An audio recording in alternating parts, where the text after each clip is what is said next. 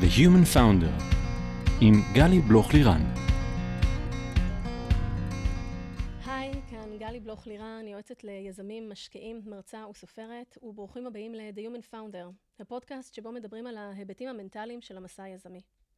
הימים ימים קשים ומורכבים ונוגעים בכל אחת ואחד מאיתנו באופן אישי. כל אחד מאיתנו כפרט, כקבוצה, כארגון או כקהילה, מוצא עצמו מטולטל בין צרכים שהתרבו אל מול משאבים שפחתו. ביחד עם בית הספר לפסיכולוגיה באוניברסיטת רייכמן ובשיתוף פעולה צמוד עם דוקטור דנה פרג, בנינו עבורכם את סדרת החוסן, מתוך מטרה להעניק לכם כלים שיסייעו בחיזוק החוסן הנפשי הנחוץ כל כך בשעה הזו, בהתמודדות עם רכבת ההרים הרגשית שלא הכרנו כמותה. בחרנו אנשי טיפול ומחקר אשר יסייעו לנו להבין טוב יותר את מה שקורה לנו בנפש, במשפחה ובעבודה, בעת התמודדות עם אירוע טראומטי. המטרה שלנו היא לתת מילים ותובנות במקום שאלו נהדרות, ולהקל במעט במה שאפשר על ההתמודדות הנפשית והרגשית, כדי שכולנו נחזק את החוסן האישי והקהילתי שלנו, וביחד ננצח. היום איתי כאן בפרק פרופסור ענת ברונשטיין קלומק. היי ענת, וכיף שאת כאן איתי. כיף להיות כאן. תודה שבאת בתוך כל חמ"ל החוסן והאינטנסיביות ככה למצוא זמן לפרק החשוב הזה. ענת את פסיכולוגית קלינית, מדריכה ודיקנית בית הספר לפסיכולוגיה באוניברסיטת רייכמן. תודה גם כל השיתוף הפעולה הזה. היום בפרק שלנו בסדרת החוסן אנחנו ניגע בכל הנושא של התמודדות עם אובדן ואבל, אה, שכולנו חווים אותו עכשיו באופנים כאלה ואחרים, אה, וחשוב ככה לתת לו מקום ולהבין אותו יותר לעומק. אז בואי קחי אותנו קצת קודם כל למשמעות הזאת של אובדן, של אנחנו בעצם מאבדים משהו במובן הרחב שלו. כן, אז יש באמת הבדל בין אה, אובדן אה, של מישהו קרוב אליך ממוות, לבין אובדנים שאנחנו עוברים אותם ברמות שונות, כל אחד תלוי איפה הוא היה, תלוי בנסיבות חייו, וזה יכולים להיות אובדנים של כל כך הרבה דברים, כמו ביטחון, כמו אמון, כמו מה שהכרתי לפני, שאנחנו יודעים שזה הבסיס לטראומה גם. אז אני חושבת שאנחנו, מה שאני אשמח זה שאנשים באמת יכירו מול איזה אובדן הם מתמודדים, וזה כמובן מאוד אינדיבידואלי, זאת אומרת, יש לנו דברים פה לאומיים שאנחנו מתמודדים איתם, במיוחד לאור השנה הקשה שעברנו לפני המלחמה, אבל גם דברים לאומיים של אובדן במלחמה, ואז על זה מתלבש לכל אחד האובדנים של הקהילה שלו, של הקיבוץ שלו. של היחידה שלו בצבא, של המשפחה שלו, שלו ברמה האישית, כהורה, כאדם, שלו כילד, שלו כנכד. זאת אומרת, זה באמת כל כך הרבה רמות, ואני חושבת שמה שחשוב זה לראות איך אנחנו עוזרים לאנשים לפתח מודעות לזה, שלכן גם התגובה הרגשית שלנו כל כך קשה. ועל אחת כמה וכמה באירוע הנורא הזה, שאנשים מתמודדים אפילו בבת אחת עם מספר אובדנים. לגמרי. קשה מאוד להכיל את זה כשזה יחיד, לא, לא כל שכן על אחת כמה וכמה, כשפתאום יש משפחות שמאבדות הרבה מאוד מבני המשפחה, הרבה חברים ביחד, הרבה שכנים. לגמרי. אז איך ניגשים לזה? אז קודם כל חשוב להבין שאנחנו יודעים איך לגשת לזה, וזה חשוב, כי זה נותן, אנחנו בכזאת תחושה של uh, הפתעה וכאוס, שחשוב רגע לעצור ולהגיד כאמירה מקצועית, שלמרות שזה חדש, ולמרות שבאמת המלחמה הזאת בכל קנה מידה היא שונה, כן יש לנו כלים מהעולם הטיפולי, מהעולם של הפסיכולוגיה הקלינית להתמודדות עם אבל. ואחד הכלים, למשל, שאני מגיעה מהם, זה מה שנקרא הפסיכותרפיה הבין-אישית, שזה טיפול פסיכולוגי שמבוסס על אה, העולם הרגשי והעולם הבין-אישי והשילוב ביניהם. ולפחות לאובדנים, כפי שאנחנו חווים אותם היום, יש לנו איזה שהם פרוטוקולים, שוב, הם עכשיו יצטרכו הגמשה, הוספה, אה, אדפטציה לתוך המציאות החדשה, אבל אנחנו יודעים איך לעבוד. וגם איך בעיקר להדריך את הציבור הרחב, כי לפחות אחת המטרות שלי בתור פסיכולוגית קלינית אה, בשנים האחרונות, זה איך להוציא את גוף הידע מהאקדמיה, מהספרות, מהמעבדות שלנו באוניברסיטה לתוך האוכלוסייה הרחבה, גם של אנשי המקצוע, אבל גם ממש ממש של הציבור הרחב. Mm-hmm. כי, כי בעצם יש המון ערך והמון יכולת עזרה בתמיכה ככה שבין אדם לאדם, וגם במטפלים בקהילה. לגמרי, ואני חושבת שזה קצת ה... המחסור שיש באקדמיה, החיבור לשדה, אני חושבת שדווקא רייכמן אה, פחות... אה, לוקה במחסור פחות, הזה. בדיוק, פחות לוקה, יותר חזקה בחיבור אקדמיה-שדה.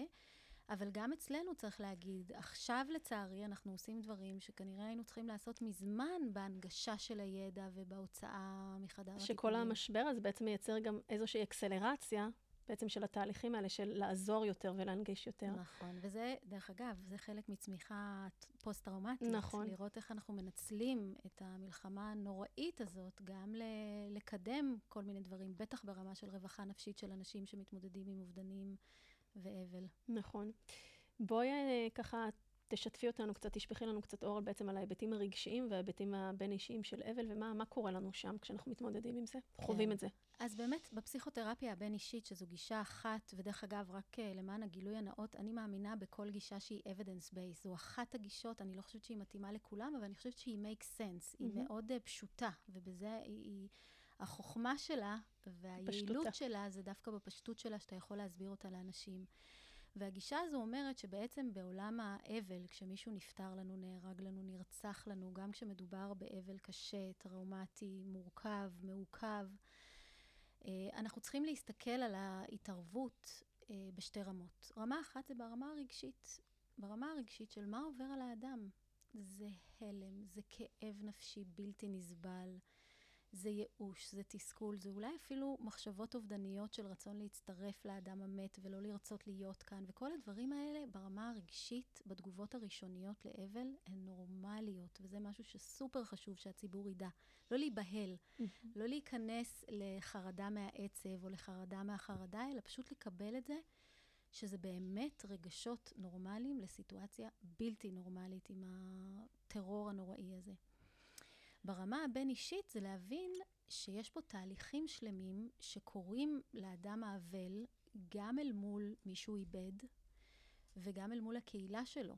ופה אנחנו רוצים בעצם ב-IPT, ב-Interpersonal Psychotherapy, להעביר את המסר שאתה יכול בזמנך ובקצב שלך להיכנס למסלול של מה שאנחנו קוראים עיבוד אבל מיטבי.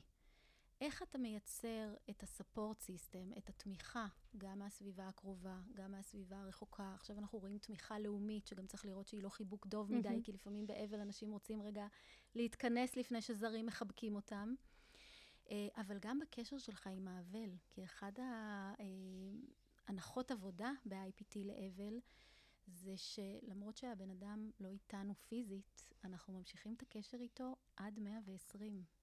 ומדברים איתו, ומנהלים איתו משא ומתן, ומנוחמים על ידו, ומתווכחים איתו, ולא מייפים הכל. זאת אומרת, פה יש גם תהליכים סופר מורכבים של פתאום גם להיזכר בדברים הפחות טובים שקורים mm-hmm. בשלבים יותר. זאת אומרת, יש בזה איזו מורכבות שהיא מורכבות של קשר, של מערכת יחסים. Mm-hmm. שאיך זה נעשה? נעשה על ידי אה, שיחות, על ידי כתיבה, על ידי... ככה תני לנו עוד קצת כן, אינפורמציה. אז, אז במקור הפסיכותרפיה הזאת היא באמת מחדר הטיפולים. Mm-hmm. היופי שלה היום זה שהיא הוצאה, ואפילו אומצה על ידי ארגון הבריאות העולמי, mm-hmm. כגישה טיפולית שאפשר לעבוד בה מחוץ לחדר הטיפולים, כולל בהובלה של מה שאנחנו קוראים נון-פרופשיונלס. Mm-hmm. זאת אומרת, אם אתה מלמד... אה, מנהיגים קהילתיים, אנשי רוח ודת, אה, מורים לחינוך מיוחד, יועצים, לעבוד עם האוכלוסייה ולעזור להם לקדם את התהליך, להיכנס ל trajectory של מה שנקרא עיבוד אבל אדפטיבי, נורמטיבי, בריא, אז דרך שיחות, דרך הרבה מאוד חינוך פסיכולוגי על מה מצופה, כי זה משהו שעושה נורא ולידציה ונורמליזציה. Mm-hmm. איפה לא להיבהל, איפה כן להיבהל ולהגיד, רגע, זה כמותית ואיכותית כבר לא התהליך, משהו קורה פה ברמה התפקודית, שאני כבר יותר מחצי שנה לא מתפקד, mm-hmm. או... אז זה, כרגע זה בשיחות. אני כן אגיד שכמי שעושה אה, פסיכותרפיה לא רק ורבלית ומאוד מאוד מאמינה, גם בנושא של אומנות בתוך פסיכותרפיה, וגם בנושא של שילוב גוף בתוך פסיכותרפיה, ולא רק לעבוד מהסנטר כן. צפונה, mm-hmm. אז אני חושבת שאפשר לשלב הרבה מאוד דברים, כי הרבה פעמים הגוף צועק את הכאב. הוא מביע, מביע ככה את כל מה שעובר לנו בכל המערכות. תגידי, אנשים שבאמת בקו הראשון, במעגל הראשון, איבדו עכשיו שכנים, חברים, בני משפחה, אה, ילדים, הורים, ולא אחד ולא שניים, לפעמים גם יותר, ויש לא מעט מקרים מאוד מאוד מאוד קשים כאלה. מה, אולי המילה נכון היא לא מדויקת, אבל מה יכול להקל עליהם בדבר הזה? איזה עזרה אפשר להעניק עליהם? לפעמים אנחנו אפילו לא יודעים למי אנחנו צריכים לפנות. תנסי ככה לעשות אה, לנו סדר קצת בתוך הדבר הזה. אז אני חושבת שאנחנו צריכים לדבר עם האנשים האלה, כי אחד הדברים שקראתי להם חיבוק דוב, mm-hmm. זה שהיה נדמה לי שלפרקים אנחנו רוצים כל מיני דברים עבורם, כי ככה כתוב בספר, mm-hmm. לפני שאנחנו מדברים איתם. ואחד הדברים שאני חושבת שמה שאת קוראת צריכים, זה לשאול אותם. מה היום עוזר להם? מה המשאבים ש, שהם יכולים להרגיש איזושהי הקלה? דרך אגב, זה לא הקלה מ-10 אה, ברמת הכאב הנפשי, אם, אם הסקאלה היא 0 עד 10, אנחנו לא נביא אנשים עכשיו מהקלה ל-10 ל-2. לפעמים נוריד בן אדם מכאב נפשי של 10 ל-9 וחצי, וזה נותן לו שנייה אוויר mm-hmm. לנשימה, או מאפשר לו את שנת הצהריים. Mm-hmm. וזה יכול להתחיל בצרכים מאוד מאוד בסיסיים על המאסלו של לישון ולאכול, כדי לוודא שאני מצליח להחזיק uh, גם את הילדים האחרים במשפחה, או להמתין לנהדר שיש לי. להתקדם דרך הצורך במתן תקווה, או מתן איזושהי פרספקטיבה של, אני יודעת, למשל, כשאני דיברתי עכשיו עם הרבה מאוד אנשים שהיו בתהליכי אבל מאוד מאוד קשים, זה, הרגשתי שסבתא שלי, זיכרונה לברכה, שהייתה ניצולת שואה, אה, והייתה באמת הבן אדם שאני מכירה שעבר את זוועות השואה, ומצד שני היו לה חיים מדהימים, עם חוסן ועם אופטימיות ועם שמחת חיים, והיא ממש הייתה איתנו בחדר. גם, מדהים. גם איתי וגם עם האנשים, ושיש חיים אחרי האובדנים הנוראיים האלה. והיום אנשים במצב חלקם שהם עוד לא רואים את זה, וזה בסדר. אבל הרבה פעמים זה התפקיד שלנו, של מי שיושב איתם, להחזיק את הנר הזה של התקווה, ש, שאפשר לצאת כדי לחיות חיים שהם uh, good enough ומשמעותיים, כן? זה לא שאנחנו נמחוק את זה, זה לא שיהיה קל, זה לא שהאבל ייעלם. לנט... כל מי שחווה אבל של מישהו משמעותי, ובטח כזה אבל טראומטי uh, ונוראי, אבל גם לטפל, תזכרי שהאוכלוסייה שאת שואלת עליה זו אוכלוסייה שגם הייתה חשופה לטראומה, אז זה לא אבל מנותק. רק, כן. זה, זה אבל הרבה יותר מורכב בהיבט הזה, שצריך גם לזוז בין האבל לעיבוד הטראומה, לחיים עם טראומה ואבל משולבים. זאת אומרת, יש לנו פה הרבה, מה שאנחנו קוראים בשפה מקצועית קומורבידיות. דברים שהולכים ביחד. תיארת ככה מאוד יפה איך אה, סבתא שלך נכחה באותה סיטואציה, ואני גם ככה רואה את ההתרגשות בעיניים, וגם אותי זה מרגש, שחשוב מאוד גם להזכיר את הצד השני של זה, שלצד האנשים שתומכים בהם, שעברו את כל הדברים, המון מטפלים גם, היום עומדים אנשי טיפול, אנשי מקצוע, בעצם עומדים בחזית ביחד איתם, מכילים מורכבויות מאוד מאוד מאוד גדולות של הדבר הזה, אה, וגם שם צריך לראות איך בעצם נותנים להם את הכלים ועוזרים להם להכיל את כל המורכבות הזו. זה נקודה אחת. ונקודה שנייה, כמה יפה ש... הנה, הוכחת בעצמך איך סבתך, שכבר לא בחיים, בעצם ממשיכה איתך את הדבר הזה בנתינה שלך אה, לאחרים. כן, טוב, את, אצלי את מתפרצת לדלת פתוחה, כי איבדתי את אימא שלי לפני חמישה חודשים mm. באופן טראומטי. מצטערת לשמוע. אה, תודה. אה, והמוות הטראומטי הזה, עוזר לי מאוד, ואני מוקירה ומודה לאימא שלי שגם בזה היא פה בשבילי. וואו. אני עוד שנייה מתחילה לדמוע. לא, זה, זה כמוך, אה, כמוני, כמו כולנו. וכי באמת, מניסיון אישי... זה הכין אותך קצת למה שקורה כן. עכשיו. אתה באמת uh, יודע ורואה לפחות את השלבים שאני עברתי, שחלקם דומים לספר, חלקם שונים מהספר, כי בסוף כל אחד מאיתנו עם הקשר שהיה לו, ועם מי הוא, ומי האישיות שהוא איבד. אז כמו שאני אומרת, לשמחתי זכיתי באימא מדהימה, שגם עכשיו בטראומה הלאומית, בזכות הטראומה האישית שחווינו באובדן שלה, אני מצליחה להתגייס לעזור לאנשים, ובאמת מרגישה שאני... יוצאת מחוזקת ולא רק מחזקת, אבל את נוגעת פה בנקודה מאוד מאוד רגישה של מי מטפל במטפל. וזו נקודה שאנחנו בדיוק עכשיו בחמ"ל החוסן עוצרים רגע, אחרי ששלושה שבועות עבדנו בלי להרים את הראש, ובאמת אה, כדי להתגייס לשדה, ועכשיו אומרים, אנחנו חייבים להבנות, כי אנחנו עוזרים למטפלים מההתחלה, אבל אנחנו חייבים להשקיע בלהבנות את הדבר הזה, כי על זה יושב כל ה infrastructure של העזרה. זאת אומרת, זה כמו איזה... כל השיקום גם אחר כך. בדיוק. אם הם לא היו מספיק בדיוק. חזקים להחזיק את זה, אז בדיוק. לא יהיה מערך תמיכה בדיוק. בבריאות הנפש. צריך לייצר איזשהו פרוטוקול אה, עבורם. כן, אז יש, יש פרוטוקולים בעולם אה, שבאמת עובדים במי מטפל במטפל, mm-hmm. אבל אני חושבת שפה, תראי, אנחנו, אני יכולה להגיד לך כקלינאית שעובדת בתחום האובדנות והטראומה והדיכאון, באמת hard core פסיכופתולוגיה כל השנים, המשפחות שליוויתי אה, בשלושה שבועות האחרונים זה באמת ברמות שלא פגשנו. אה, ו- וצריך ל- לעדכן גרסה. צריך לראות איך הכי מהר שאפשר מתגייסים כדי להתאים את הפרוטוקולים, כדי להכשיר צוותים, כדי לתמוך בעצמנו, ב- כי איך, זה עומס. איך את יוצאת מפגישה כזאת ועוברת לזאת שאחריה? אז תראי, קודם כל זה לא קל, אבל אני אמרתי, אני באמת, וזה לא קלישאה, אני יוצאת מחוזקת מהפגישות האלה, כי אני עוד לא פגשתי משפחה שהתמודדה עם הזוועות, והיא לא משפחה ואנשים גיבורים ומדהימים, ו- ושמאפשרים לעצמם להישבר, וטוב שכך. זאת אומרת, אני רואה אנשים מדהימים עם כאב נפשי בלתי נסבל. אמ, שלאט לאט כל אחד ייכנס לאיזשהו תהליך של עיבוד, גם בהתאם למצב. כל כך קשה לדבר עכשיו באופן כללי, כי כל מקרה, את יודעת, יש משפחות שמתמודדות עם אה, אה, אובדן ואבל ואי-ודאות של אה, נעדר, ו- וזה לא דומה למשפחה אחרת שכבר בישרו לה. זאת אומרת, הייתי בסיטואציות שהגעתי ללוויה ושמחתי, כי זה היה שבוע אחרי שהייתי אצלם כנעדרים, ו- ושמחנו ביחד, אמיתי, שמחה אמיתית. שיש ודאות יותר כן. במקום הזה.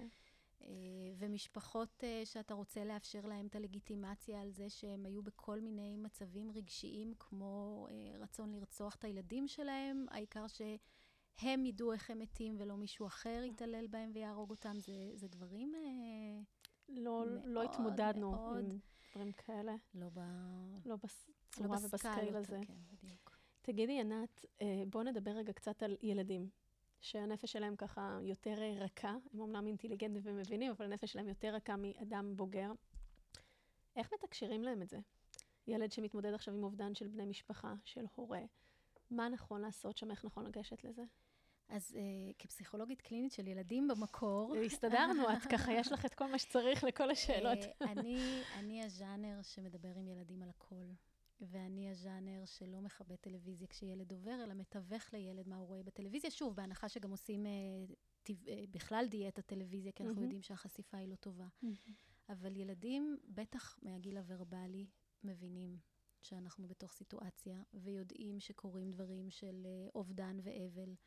וצריך לדבר איתם על זה, צריך לשים את זה במילים, גם עם ילדים מאוד צעירים, ובעיניי גם עם ילדים שלא מבינים את השפה, אבל מבינים את המוזיקה של השפה. מהמם. ואני אה, באמת חושבת שצריך להסביר לילדים ולתווך להם, ולתת להם את כל ההזדמנויות לשאול שאלות, וילדים יודעים לשאול שאלות הכי קשות, ומה שנקרא straight to the point של מהמם. איפה שאתה, קשה לך לגעת בו. ולעודד את הפנייה שלהם לעזרה ולתמיכה. זאת אומרת, אחד הדברים שאני פוגשת המון, זה איזה רצון של ההורים לגונן, ולאפשר לילד להיות ילד.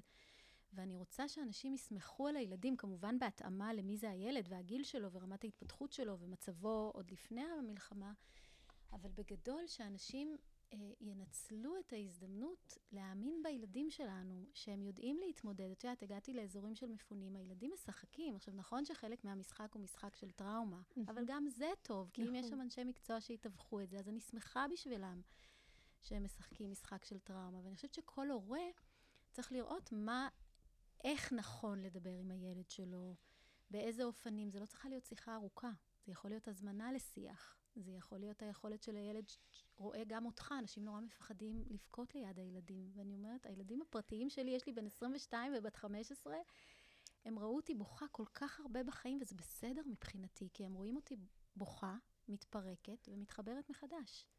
ואז המסר הוא שבכי או כאב או עצב הוא לא דבר הורס, להפך, הוא משחרר. ומאחה אחר כך. כן. איזה, איזו עזרה אה, ראשונה נפשית, או מעבר אפילו לראשונה, הכי נכון או הכי מומלץ בעצם להגיש עכשיו לילדים שמתמודדים עם אה, אובדנים של הורים, של בני משפחה? אז עוד פעם, צריך להיות בקשר עם הילד ועם ההורים ועם אנשי הטיפול אה, בבית הספר למשל, או בגנים, שמכירים את הילד ולראות מה מתאים. אני לא חושבת שכרגע, בש... בנקודה שאנחנו נמצאים בה, כל ילד צריך הת... התערבות. צריך מהמם. לזכור שיש תהליך של ריפוי טבעי, ולכולנו יש חוסן, וטראומה היא לא מחלה. וגם אבל ולאבד מישהו זה לא מחלה. הבעיה היא איך מתמודדים עם זה, והבעיה היא איך אני עוזר ומתי אני מתערב, ולכן אין תשובה אחת נכונה. צריך לבחון מה מתאים לילד, מתי נכון להתערב. מה שכן, צריך להיות כל הזמן עם יד על הדופק ולראות שאם אין החלמה טבעית, ואם אין שיפור בסימפטומים ואין שיפור בתפקוד, שבהתחלה כל הדברים האלה מאוד נורמליים, אז אני מתייעץ עם איש מקצוע, ובעיניי פה הכלל הוא אם יש ספק, אין ספק. זאת אומרת, אם יש לי ספק שהילד לא מתמודד עם זה באופן נורמטיבי, ושוב, הנורמטיבי בשלבים הראשונים זה, זה בכי ו agitation, חוסר שקט, ואולי הפרעות התנהגות, ושינויים בשינה ואכילה, וכל מיני דברים ששונים מה baseline, וזה טבעי בהתחלה. גם אנחנו לא ישנים כרגיל ולא מתנהלים כרגיל, אנחנו במלחמה. את חושבת שבאירוע הזה, המתמשך, המתגלגל, עוד לא נגמר, אבל בעיקר סביב ה-7 באוקטובר 2023, יש משהו ששונה באבל הזה מדברים אחרים שידענו? הכל, כן. כן, כן. הכל שונה, וגם האבל, הילדים היום אה, חשופים באמת לזוועות ש, mm-hmm. שגם אנחנו המבוגרים, mm-hmm. וצריך לתווך, לתווך להם את זה, mm-hmm. על, אה, על, על האובדנים שלנו, גם ממוות וגם סוגי האובדנים האחרים שדיברנו עליהם, וגם איתם, לראות איך מחזירים אותם לאט-לאט לתפקוד המיטבי הכי טוב שאפשר, כן, זה לא לחזור כרגיל. Mm-hmm. ואיך בונים את המשאבים שלהם, ומה עוזר להם, כי יכול להיות שיש לי שלושה ילדים וכל ילד יגיב אחרת, ולכל ילד יהיו את הצרכים שלו, והתפקיד שלנו כהורים, ופה אני מאוד מאמינה בהורים, להעצים את הילדים ולראות איך לעזור להם, ולראות איך אה, ללוות אותם בתוך התהליך, כדי שנהיה כתובת עבורם, mm-hmm. תמיד, דרך אגב, mm-hmm. בכל גיל, גם כשהם בגיל ההתבגרות ובועטים. הם, הם תמיד שם עבורנו ההורים, ואנחנו נהיה שם עבור הילדים. יש בספרות את uh, מודלים שונים על שלבי האבל וכולי. מה ככה כפסיכולוגית קלינית לדעתך חשוב אולי טיפה לתת ידע רגע לקהילה שמקשיבה כדי קצת uh, לשרטט אולי את מה שכמובן כל אחד יכול לפגוש את זה באופן שונה, לא בהכרח חייב לעבור את כל השלבים, אבל להכיר יותר עם מה יכול להיות שנתמודד. אז אני, אני חושבת, אני אוהבת יותר לחלק את זה, הרי אנחנו יודעים היום שזה לא שלבים של mm-hmm. אבל, כמו שחשבו רוס ואחרים, mm-hmm. אלא שזה באמת תהליכים דינמיים ותהליכים מקבילים, ופה באמת יש המון תיאוריות וגישות. האופן שבו אנחנו עובדים מזה, ב-IPT למשל, כגישה mm-hmm. אחת מיני רבים, זה לראות אם אנחנו עוזרים לילד לפתח כלים להתמודד עם האבל. והכלים האלה נחלקים לכלים רגשיים, mm-hmm. כמו היכולת לוויסות רגשי והיכולת להבעה רגשית. לכלים קוגנטיביים, כמו היכולת אה, לשאת מחשבות קשות, כמו אני אשם, או אני אשם במובן של אשמת ניצול, mm-hmm. או לא עשיתי מספיק, או אם רק הייתי עושה ככה וככה. כלים התנהגותיים, כמו אז לא מגיע לי לצאת. אה, אני לא אצא מהבית, כי אחי נהרג, וזה לא פייר שהוא לא יכול לצאת ואני אצא. זאת אומרת, איך לעזור לילד... זאת אשמה כזאת. כן, אבל ברמה ההתנהגותית, כן. אז דיברנו על רגשי, דיברנו על קוגניטיבי, דיברנו התנהגותי. היבטים הבין-אישיים, על איך אני עוזרת לילד בשלבים השונים ובדינמיקה השונה אה, להיעזר, לבקש עזרה, להגיד קשה לי, לאותת לנו שברמה הבין-אישית הוא צריך אותנו, וברמה הגופנית. אז אם תרצי, זה חמש קטגוריות mm-hmm. של מיומנויות ושרירים. שאנחנו רוצים ללוות את הילדים גם בשלבי האבל, נקרא לו רגע האקוטי, שבהם וגם את המבוגרים, לא רק ילדים. לגמרי. כן. אבל אני חושבת שכשאנחנו מגייסים הורים לעבוד עם הילדים, הם כמובן קודם כל עובדים עם עצמם, כן. כדי באמת... Uh, להיות מסוגלים להיות שם. talk, כי כן. אחרת זה הרצאות, ואנחנו יודעים שאין חינוך בהרצאה. נכון. יש חינוך במודל. נכון. להיות מודל. אמ, אז מבחינתי החשיבות בעבודה עם אובדן ואבל, זה לוודא שלילד יש כלים להתמודד, ושאני פה בשבילו כדי לדייק אותם, כדי לחזק אותם, כדי להיות מודל. אה, ובאמת לעבור את התהליך הזה ביחד, כי אנחנו יודעים שהביחד והתמיכה הוא, זה, זה המהות של IPT, שלעבור כזאת זוועה, אי אפשר לבד. ענת, רגע ככה, לפני שנסיים, נורות אדומות שצריך לשים אליהם לב בקרב ילדים, בקרב מבוגרים, ש, שבאמת שנהיה ערניים, אם יש דברים שהם ככה יוצאים מגדר, נקרא לזה הנורמלי, סביב תגובות לאובדן ואבל? כן. אז קודם כל, אם עוברים כמה חודשים ואנחנו לא רואים שיפור במצב הרגשי ולא רואים איזשהו trajectory, אז זה, זה אמור להדאיג אותנו. אבל שוב, לא בהתחלה. כן. בהתחלה זה תגובות נורמליות. Uh, התפקוד, אם אנחנו רואים ילד שלא מצליח לעלות בחזרה על הפן התפקודי, וזה לא צריך להיות לחזור לפן התפקודי כפי שהיה לפני, גם בזה צריך לתת לילדים grace שהם בתוך תהליך. והשתבללות, אותם ילדים שלא מדברים, שמשתבללים, שככה, שהרבה הורים, אני יודעת, אומרים לעצמם, טוב, הוא מתבגר, וגם לפני כן הוא לא היה ילד דברן. אותי זה לא מרגיע שלפני. כן הוא לא היה דברן, כי גם לפני כן לא עבר את זה. אז אה, אני חושבת שאלה נורות אזהרה של אה, קושי לחזור לתפקוד, גם אחרי תקופה, שוב, פורמלית חצי שנה ומבוגרים שנה, אבל באמת היכולת אה, להתחיל תהליך של אה, עיבוד האבל וחזרה לתפקוד לא עובד. אה, ואולי הכי הכי חשוב בהקשר הזה, זה מה שאמרתי מקודם, לא לחכות מדי. זאת אומרת, ברגע שאתה מתלבט, אתה גם לא חייב לקחת את הילד לטיפול או. להתערבות של איש מקצוע. תלך אתה להתייעצות, לפעמים שיחה אחת עם איש מקצוע, תדייק לך האם זה בסדר וזה נורמטיבי, בהתאם למה שאתה מספר על הילד, לגילו, להתפתחותו, לנסיבות המשפחתיות, או זה קו, אה, זה דגל אדום, בוא נפנה לטיפול. מסר מאוד חשוב, רפואה מונעת עובדת. זאת אומרת שכשאנחנו מצליחים לעבוד על תהליכי אבל פתולוגיים ולהכניס אותם ל trajectory של אבל בריא, אבל אדפטיבי, שהם כמובן לא קלים, אבל הם לפחות בריאים, אנחנו ממש מצילים נפשות. זה מונע אחר כך דיכאון, וזה מונע חרדות, וזה מונע אובדנות, וזה מונע שימוש בחומרים. זאת אומרת, המחקר הוא מאוד ברור על טיפול מניעתי. על החשיבות שבתוך הדבר הזה. ענת, תודה ככה רבה על הנגיעה בכל הגוונים של הנושאים המאוד מאוד מורכבים האלה, אה, של התמודדות עם אובדן ואבל שכולנו חווים בחיים כעניין של שגרה, זה חלק מככה מעגל החיים, אבל היום בצורה מאוד מאוד אה, אינטנסיבית וקשה. ותודה גם על השיתוף האישי, על אימא ועל סבתא. תודה לך. תודה לכם שהאזנתם, תודה לכל האוניברסיטה, לבית הספר לפסיכולוגיה, לאוניברסיטת רייכמן ולצוותים שלנו שתמכו בהרמת הפרויקט החשוב הזה. אני גלי בלוך לירן, תודה שהאזנתם ל-The Human Founder. נשים פסיק, ניפגש בפרק הבא.